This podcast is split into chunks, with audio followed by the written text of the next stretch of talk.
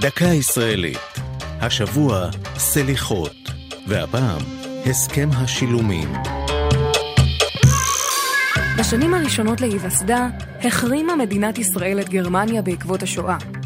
אבל סיבות אחדות, כולל התנאים הכלכליים הקשים בראשית ימיה, הביאו את ממשלת ישראל בתחילת שנות ה-50 לפתוח במשא ומתן ישיר עם גרמניה על תשלום פיצויים לנפגעי הנאצים. עם חתימת הסכם השילומים בין שתי המדינות ב-1952, קיבלה ישראל מיליארד וחצי דולרים עבור חלק מהרכוש היהודי שנבזז במהלך השואה.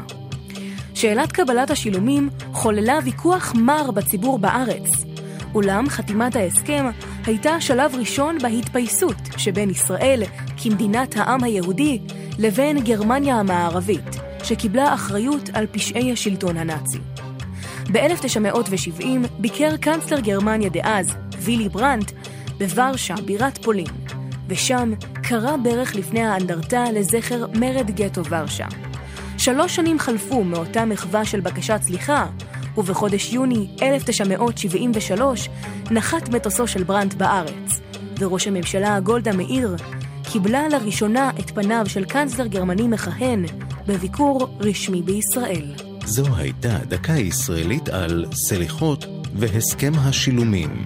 כתב עידו ליפסקי, ייעוץ הפרופסור יחיעם וייץ, עורך ליאור פרידמן.